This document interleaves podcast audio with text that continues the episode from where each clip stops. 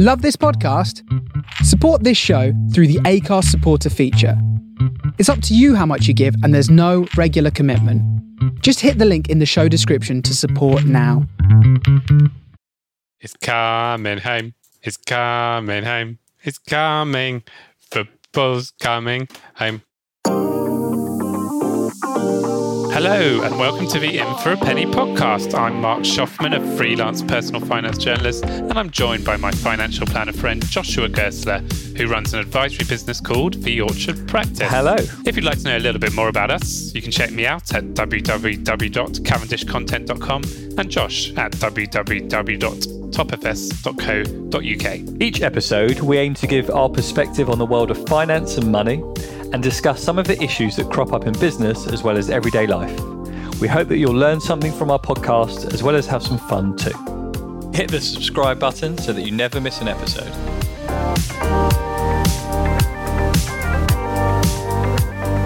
I wanted to start the podcast with that um, slightly out of tune version of Three Lions on a Shirt. Um, Oh, is that what you were singing? yeah, this episode may well go out after the Euro 2020 football tournament has finished, but it may also chime with England becoming the champions of Europe. Um, just to put the listener in to our mindset, we're recording this now in July when England are approaching a semi-final against Denmark. And um, football fever has gripped the nation. Even my father-in-law, who previously hasn't shown much interest in football and says the last football match he watched was the World Cup final in 1966. Um, he's interested, and um, Okay, it's a good thing. that's a good thing. And yeah, everyone's gone football mad, and it's it's um it's an exciting time to be to be English. Yeah, we're enjoying Yeah. it at the moment. We'll see what happens over the next few days. What do you reckon? I because this is going to go out after the game, so it'll be interesting. I do actually think fate has it that we may well go out just because the tournament started with the whole Christian Eriksen collapsing thing. And it would be a nice narrative for Denmark to have had that shaky start with one of their players obviously having quite a serious um, condition and then to win it for, for him, although that would mean knocking England out. So um, I'd rather a nice narrative. I would obviously for like us. it the other way around. Sorry, Christian Eriksen. I wish you a speedy recovery. I'm uh, Yeah. I'm going to be positive What's our narrative? that we've had a tough year. Okay. It's been COVID. Yeah. We're going to beat the Danes. Yeah. We're going to beat. Everyone's all the countries have had a tough year. Yeah, but we we don't live in those other countries. Why is our tough year? Why has our year been worse? Well, that's not a very internationalist view. Uh, no, but football's about beating other countries. So we'll beat the Danes. We'll beat the Okay. Italians. Yeah. And just for the record, Yeah. they haven't. We don't know yet know if it's Ita- Italy or Spain in the final. And then you Yeah. can sing the three line song again. Thank you. Let's um, get a money angle on this because we've been buying tickets for these games. Oh, tell me about it. So um, when the tournament first started, um, tickets started quite cheap. I think you could get um, seats for 50 euros, 40 odd pounds. I went to Hampden Park and watched Scotland v Czech Republic for that. You watched it in the park? You went to how much were your? No, Ham, Hampden Oh, Park okay. in Glasgow. And you went to a Wembley game, and then suddenly it got to the second round, and um, the football is exactly the same number of minutes, the same players. Well, if you're watching England or whatever, but suddenly the tickets are at least hundred pounds more. That Germany game, oh, that was one of the best uh, atmospheres I've had in a long time. You asked me how much I paid for my ticket. Yeah. I'm just having a look on my uh, on my Yes. phone with the tickets. You can't actually see that. Okay. Well, while you do that, because it's not very interesting for people listening. Well, you asked um, the question. I because we were talking. You know, you did, but I thought you'd answer it faster. We had a we've got a WhatsApp group of boys who are interested in buying tickets, and uh, there were people were throwing prices around. And someone did say at one point that a ticket was 150 pounds for England v Germany, and um, I said immediately, "Oh, that's far too expensive for a football match." But then all of you lot, my friends, all got tickets, and I didn't, and I felt a bit sad. So all of a sudden, about 150 pounds didn't feel like a lot of money. FOMO. But it turns out you, I think, yeah, I got FOMO. So I think you paid 50 euros for yours, actually. England Germany was yeah. I just had a look. It was 50 euros. My, best 50 euros I've ever spent. Yeah, so I ended up. I had. I went on a few days later, and tickets came up, and I paid 150 God, euros. blimey, And I- 150 euros. It was a case of FOMO, I know. But Times must be good in the once in a lifetime house. opportunity to see England. They're doing with podcasters making loads of money. we're not. We're not. But you know, feel free to donate because we need to afford tickets to the final. Um, and then it got to um, the second round, and the not the second round. Now England went through. Now they're in the semi-final. Yeah, well, they beat Ukraine, and now they're in the semi-final against Denmark. And the tickets for that, the minimum was 160. So if you got tickets? How about 160 pounds? And so it's just going up and up and up. And I and I think I have got tickets because I just can't stop, and I've become addicted, now to looking at tickets, even for matches I have, just because I'm so used to refreshing the UEFA ticket portal. Yeah, and I think when the tournament is over, I will still be refreshing this page. Just in case a ticket becomes available, even if there's not a match on, it's just just to sit in an empty stadium. So yeah, so it's I think this is the thing with being a football fan. You and getting further and further in the tournament, UEFA know that there's a captive audience who will just pay whatever event essentially to to watch their team, and and there are matches going, tickets going on this for like thousands, tens of thousands of pounds from touts, and it, it made it made me think about um, how your emotions dictate how you spend your money, and how something as enjoyable as football Yeah. makes you willing to spend know, hundreds of pounds, whereas you may look at other things like a I don't know a theatre ticket or a cinema ticket and think, well, I'm not going to spend 150 pounds to go and watch something in a cinema when it, it's probably the same length of time. Is I think it's slightly Or different longer. with with a film or a, a show at the theatre. Uh, let's talk about theatre. So they're both live entertainment, but the difference is the show is sort of predetermined. You know how it's going to start, how it's going to end.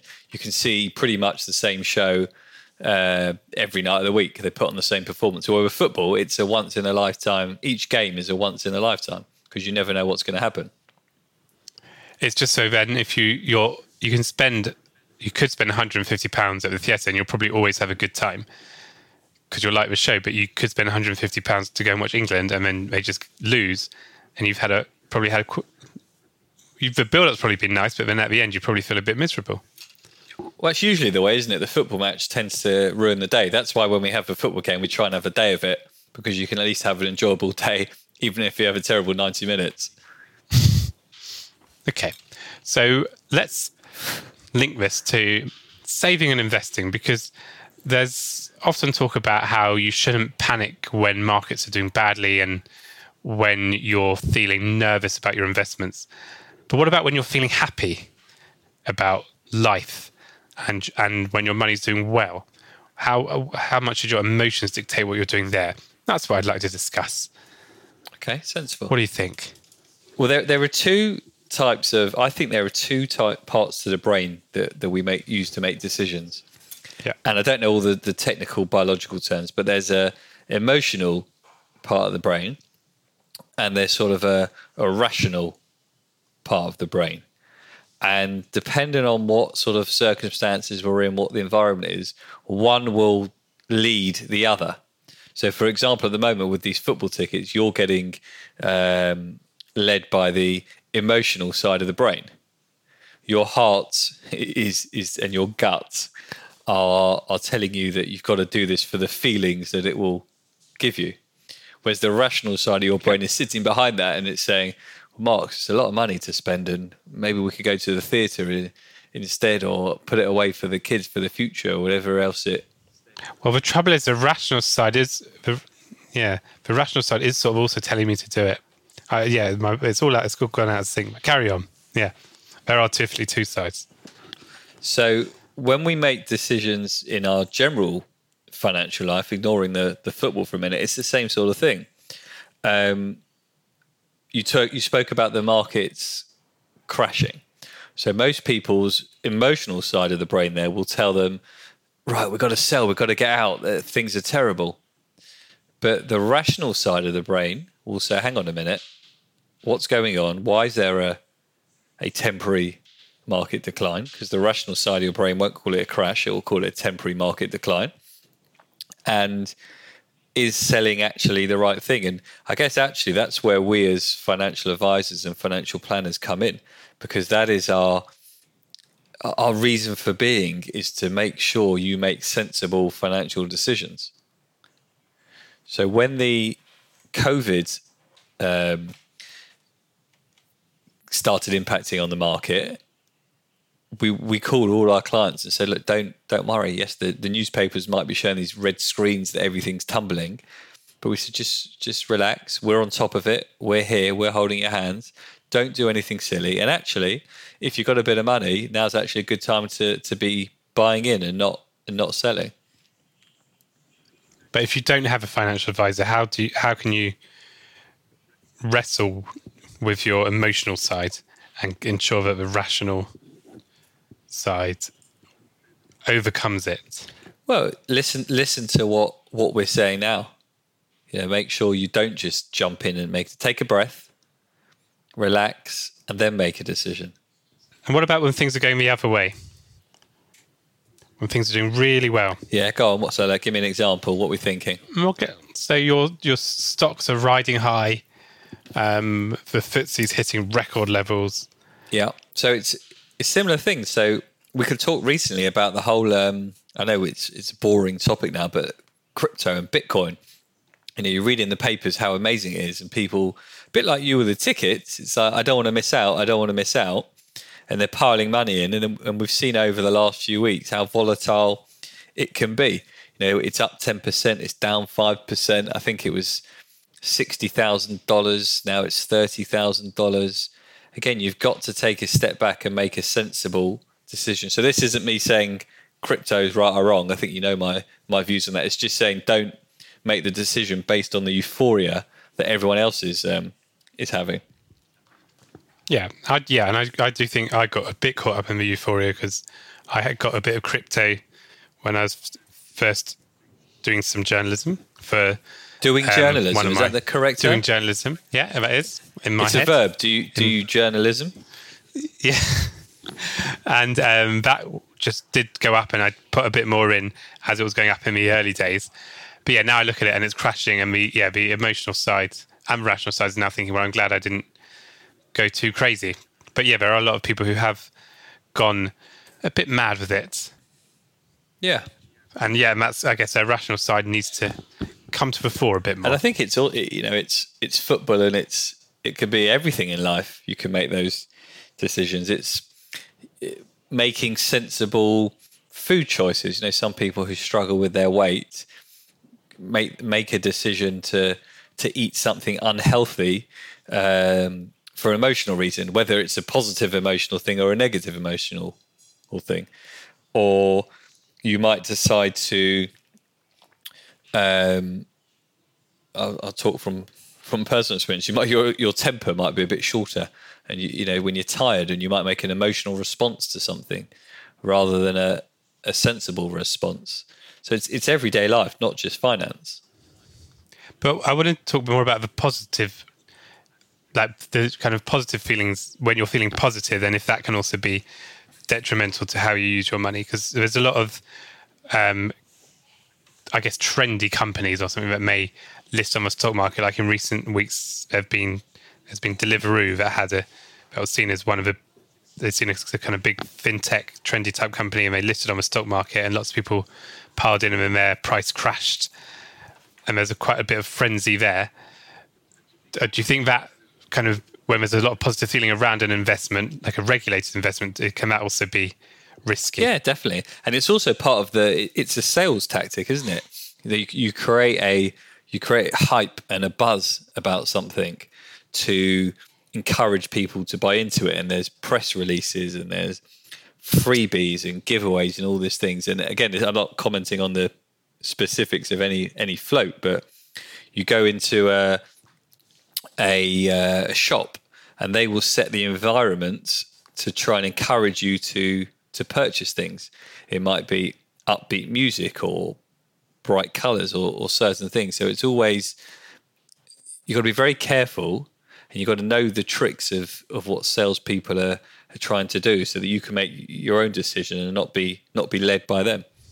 What about how much I mean, is there a risk you, if you're feeling too happy and positive, that you could end up putting too much money into something? Yeah, definitely. People, um, people are counterintuitive when it comes to investing.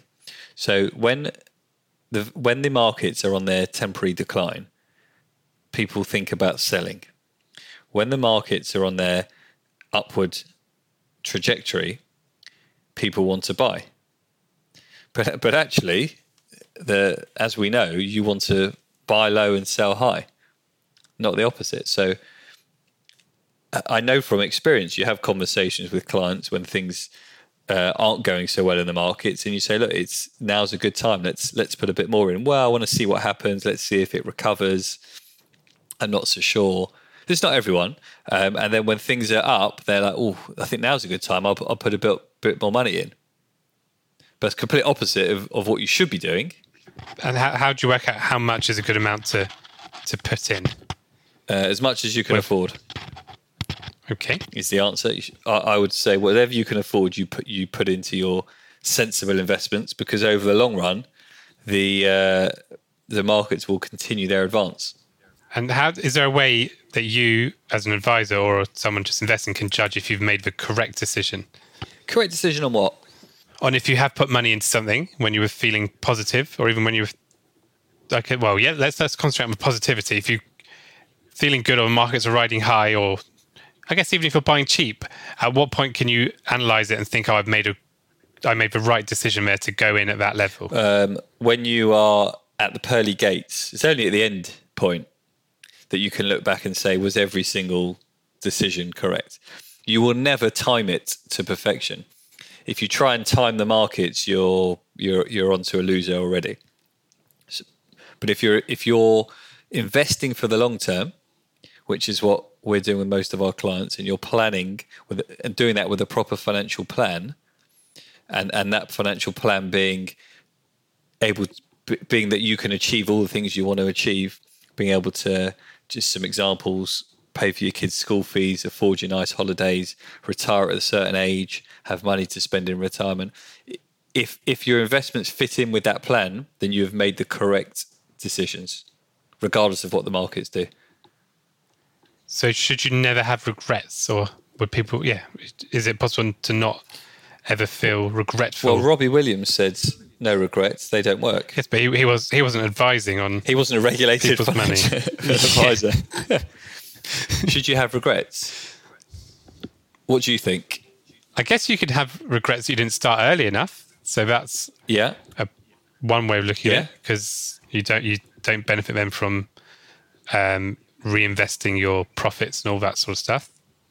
But I don't know if, maybe you could have regrets about having a big sum of money, putting it into funds, and then I don't know another opportunity comes along later that you think "Oh, I should have put it there. Most people I see who have regrets from a financial point of view, couple of scenarios. One is they bought individual shares. So they got a tip from someone that uh, Blockbuster Video was going to be the next big thing, and they put all their money in it. Or you know, they they they read something in a paper or they, they read an article and they bought a particular share which didn't go well. So I hear that as a regret. Um, or people saying, I wish, like you say, I wish I would have done this a bit earlier. You know, I wish I would have known about this type of thing sooner. Those are the type of regrets I say. I never really, I've never come across anyone that said, "Oh, I've built up too much money in my pension, my ISA, my um, investment accounts." Never seen it from that point of view. Okay. How do you address those other people's reg- regrets? Um, well, I mean, once something's happened, you can't really undo it. So I think the key is to make sure we all learn from it. So the person that made that bad share decision, well, understand why they bought it, um, and learning from that. So was it that they got, like you said before, got caught up in the euphoria? So okay, well, I did that that time. This is what happened. I won't do that again. I'll make sure before I make a purchase decision that I do my research properly. Or even better, I won't try and stock pick because it's very hard to do. I'll let the fund managers do that. I'll let the experts do that. or if it's someone who's saying, well, you know what, I wish I would have done this 20 years earlier and started saving for my retirement. Okay, well, look, you're doing it now. We've got a plan now.